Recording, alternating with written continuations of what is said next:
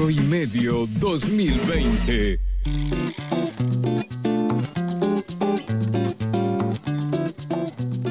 Bien, son las 7 y 23 de la tarde en la República Argentina, lo prometimos y aquí está Carolina Saraduec y Bake Off. ¿Qué pasó en Bake Off?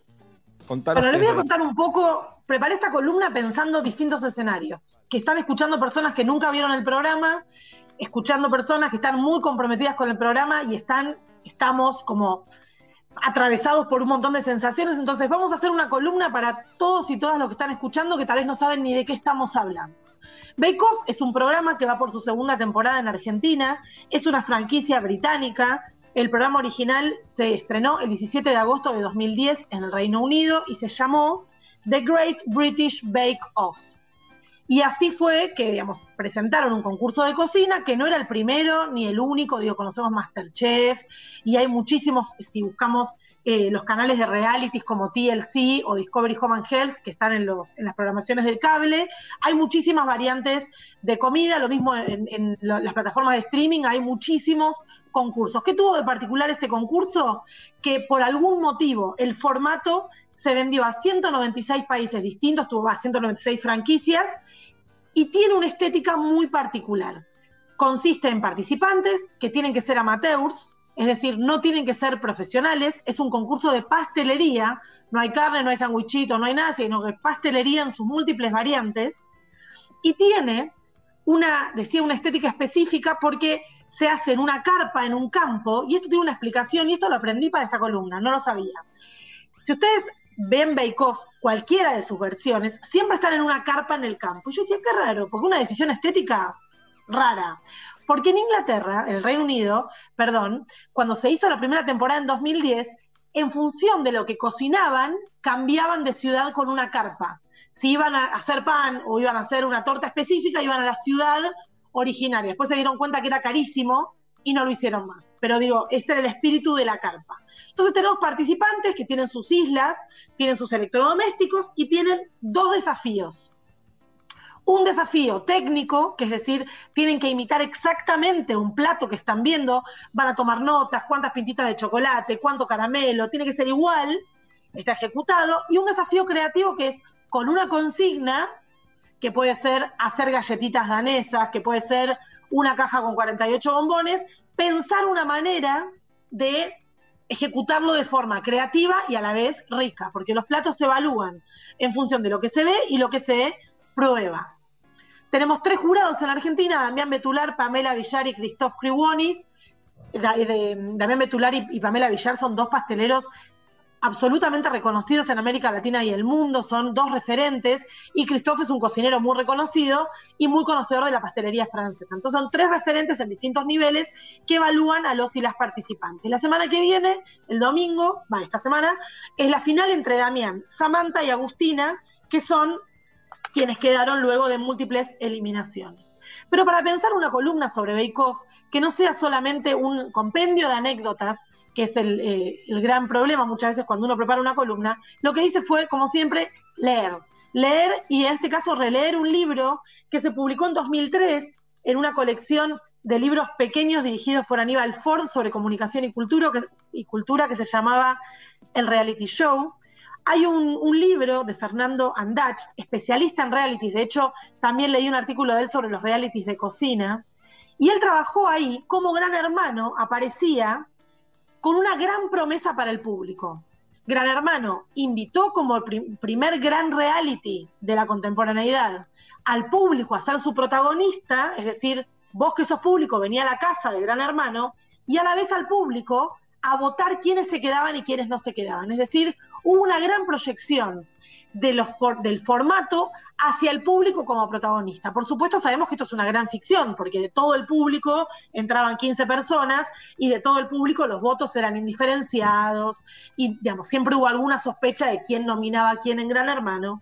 Pero la consolidación global del género, dice Andach, tiene que ver con distintos tópicos cocina, decoración, encierro por encierro en sí mismo. De hecho, se hacen muchos chistes ahora en la cuarentena respecto del estado de Gran Hermano, no sé si los vieron eh, en Twitter, que es, ahora entiendo a los de Gran Hermano que se volvían locos por un paquete de fideo después de tantos días de encierro.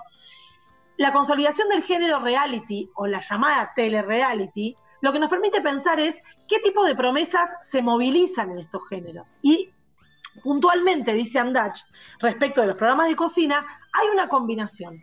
Por un lado, sigue siendo la invitación de Gran Hermano de que alguien del público, un amateur, venga a la tele, se consagre en la tele, pero por otro lado tiene que mostrar cierto, cierto talento o cierta pericia, porque si no sabes hacer una chocotorta, no te van a seleccionar en el casting de Bake. Entonces lo que armé si les parece, son cinco premisas, cinco líneas de análisis para entender qué es lo que pasa con Bake y qué es lo que está pasando con Bake a seis días del de, final de temporada. Bien, la final es el domingo que viene. Es el domingo que viene, quedan tres participantes. Se supone, si se repite la estructura de los otros, de los otros, eh, de las otras finales en el mundo, son tres. Hay un primer desafío, queda eliminado uno, y en el siguiente desafío eh, se define, o en las últimas emisiones hubo tres desafíos, así que hay que ver si son dos o tres, no se transparentó nada aún sobre cómo va a ser. Aclaremos que el programa es pre-pandemia. el programa se terminó de grabar en agosto de 2019. Otro mundo. Eso vamos a hablar en un ratito. Muy bien. Punto uno. ¿Por qué funciona Bake Off? ¿Qué tiene Bake Off? Aunque no te guste cocinar, aunque no te interese la cocina, ¿qué tiene Bake Off? Por un lado, tiene una estructura que se reconoce, es decir, una gran previsibilidad y un nivel de redundancia muy alto. ¿Qué significa esto? Sabes que no te vas a encontrar con grandes sorpresas. Tenemos una tradición de estos realities como espectadores, sabemos identificar más o menos los personajes que van encarnando los participantes. Hay un entrenamiento que tenemos nosotros como espectadores en 2020 sobre la mirada. ¿Quién va a ser qué? ¿Quién es el que va a ser lío? ¿Quién va a llorar? ¿Quién no va a llorar? Es un género muy amigable, muy amigable para ver, que no nos, no nos demanda como espectadores ningún tipo de ejercicio mental. Podemos ir al baño, podemos estar comiendo una pizza, podemos ir y venir, es decir, es un género muy amable. Ese es uno de los motivos por los, que creo yo que funciona Bake. Punto dos, y acaso este es mi, mi, mi punto favorito sobre este tema, es lo que yo llamé el pacto. En 1817, Samuel Coleridge, un poeta, un filósofo, inventó un concepto que me parece fabuloso, fabuloso, lo retoma Borges en múltiples textos, eh, dijo esto, que un autor, si escribe de determinada manera, puede generar en el lector la suspensión voluntaria de la incredulidad. Es algo así, diríamos en Twitter, como elijo creer.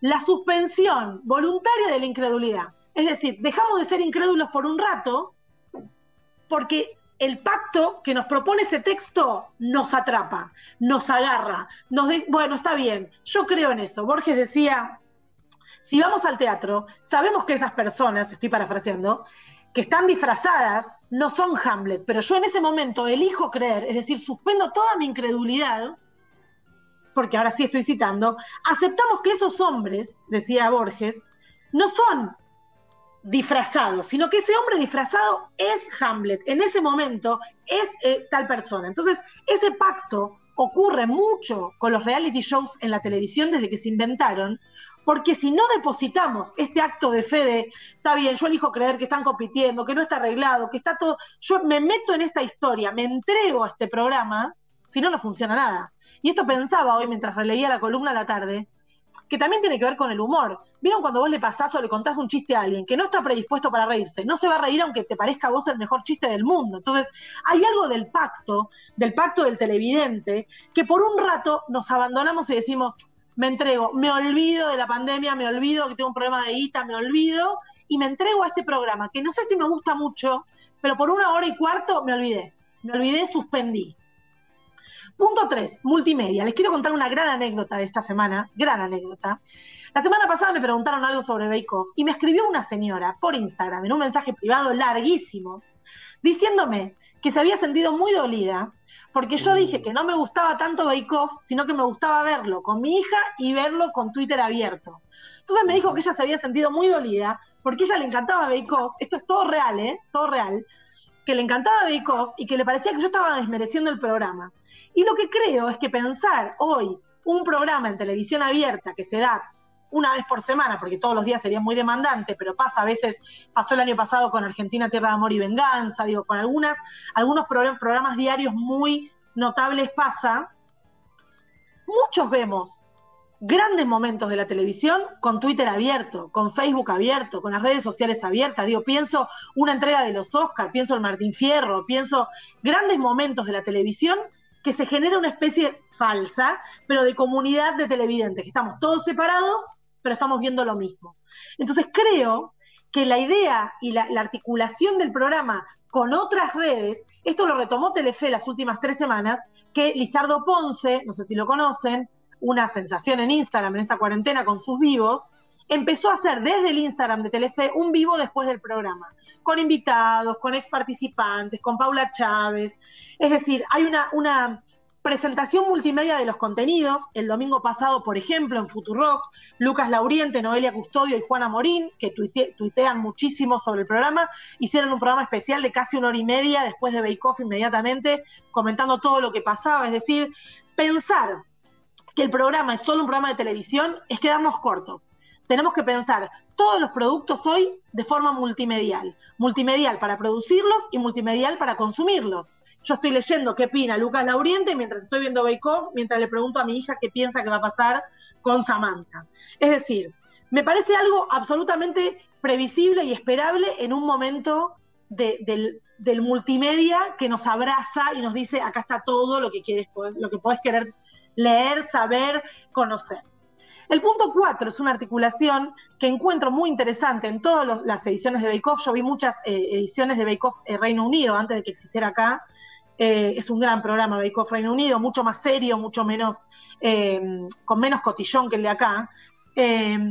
y lo que dice Andach, este autor que cité antes respecto al reality show, es que los reality shows globalizados necesitan tener un anclaje local. Y acá aparece el capítulo de la pasta frola, el capítulo de los sabores de infancia, en donde se despliega, donde se despliega por un lado de qué manera la pastelería local se intersecta con tu historia, con tu biografía. Por eso el capítulo más emotivo de Bake que todos los participantes lloraron un montón, fue cuando tenían que hablar de su infancia, los sabores de infancia, qué sabor te identifica. Esa es una búsqueda del golpe bajo como efecto emotivo.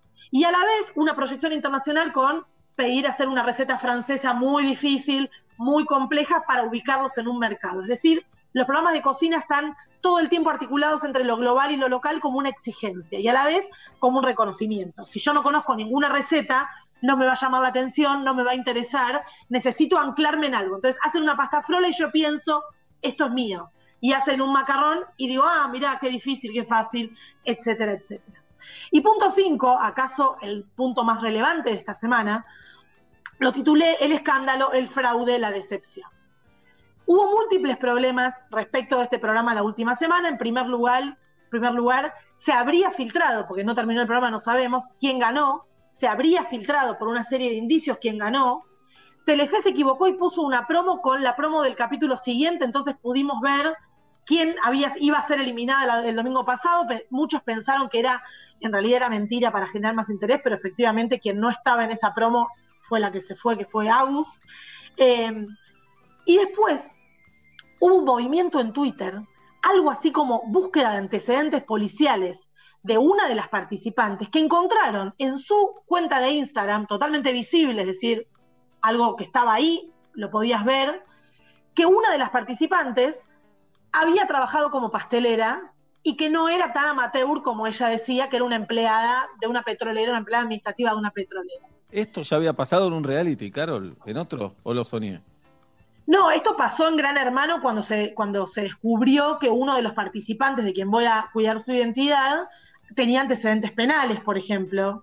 Pero eso me parece, considerando el momento en el que eso no tiene que ver con el reglamento. Esto sí tiene que ver con el reglamento del reality que eh, tienen que ser amateurs, los cocineros o los pasteleros. Claro, pero la pregunta ahí, la pregunta que yo me hago y no tengo respuesta, lo dejo planteado como inquietud, es ¿en qué momento vos te, te consolidás como profesional?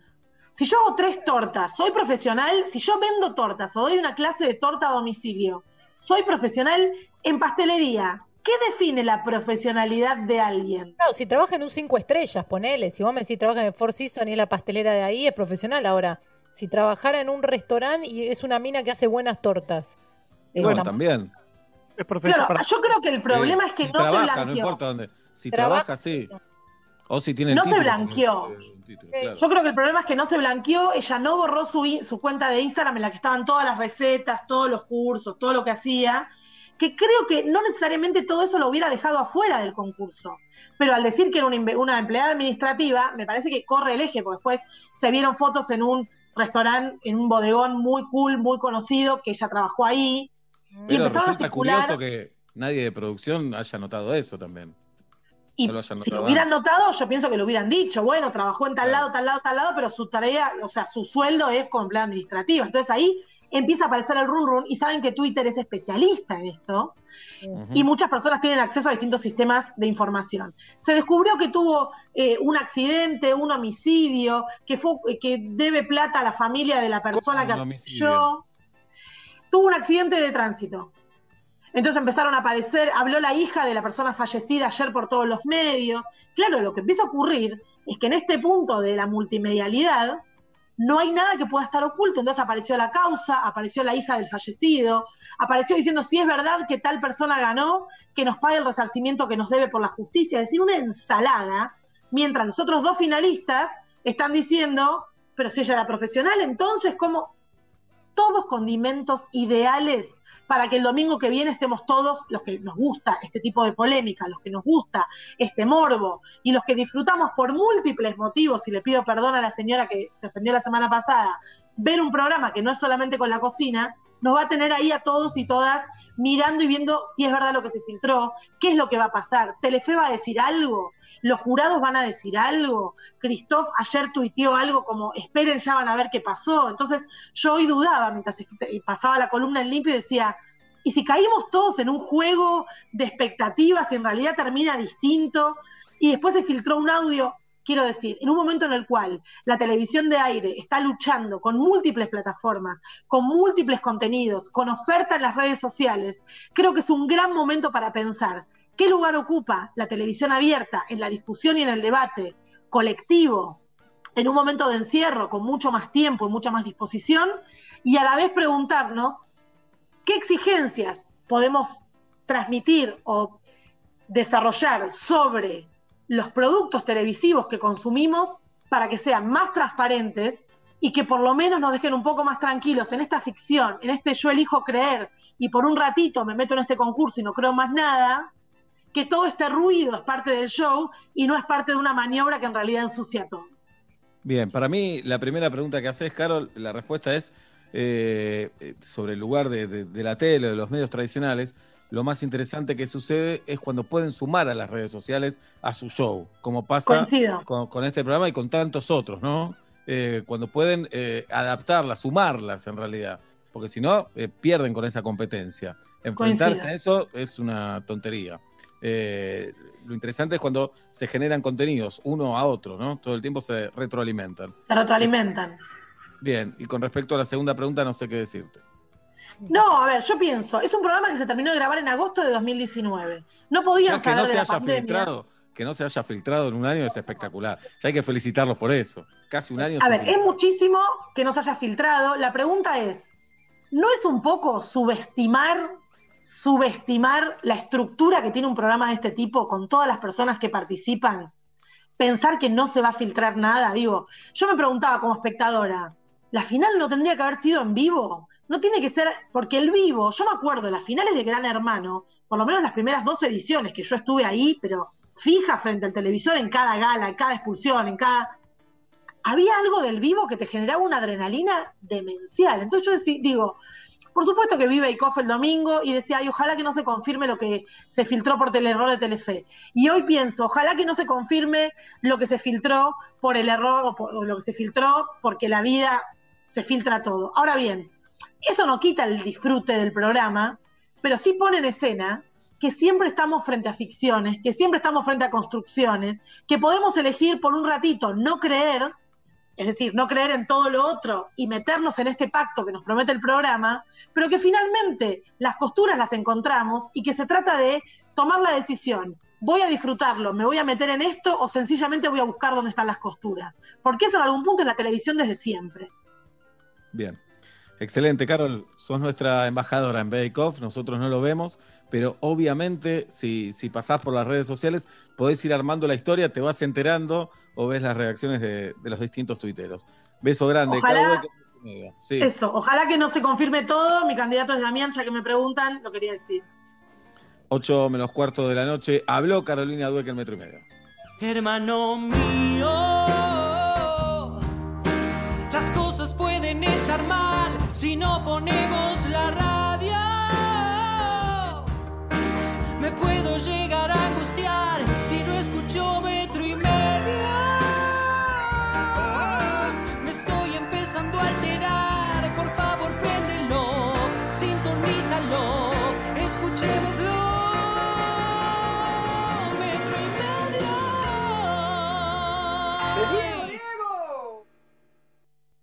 Con Movistar Prepago podés armar tu propio pack. Elegí los gigas, minutos y días de vigencia que vos quieras y pagás solo por lo que usás. Movistar,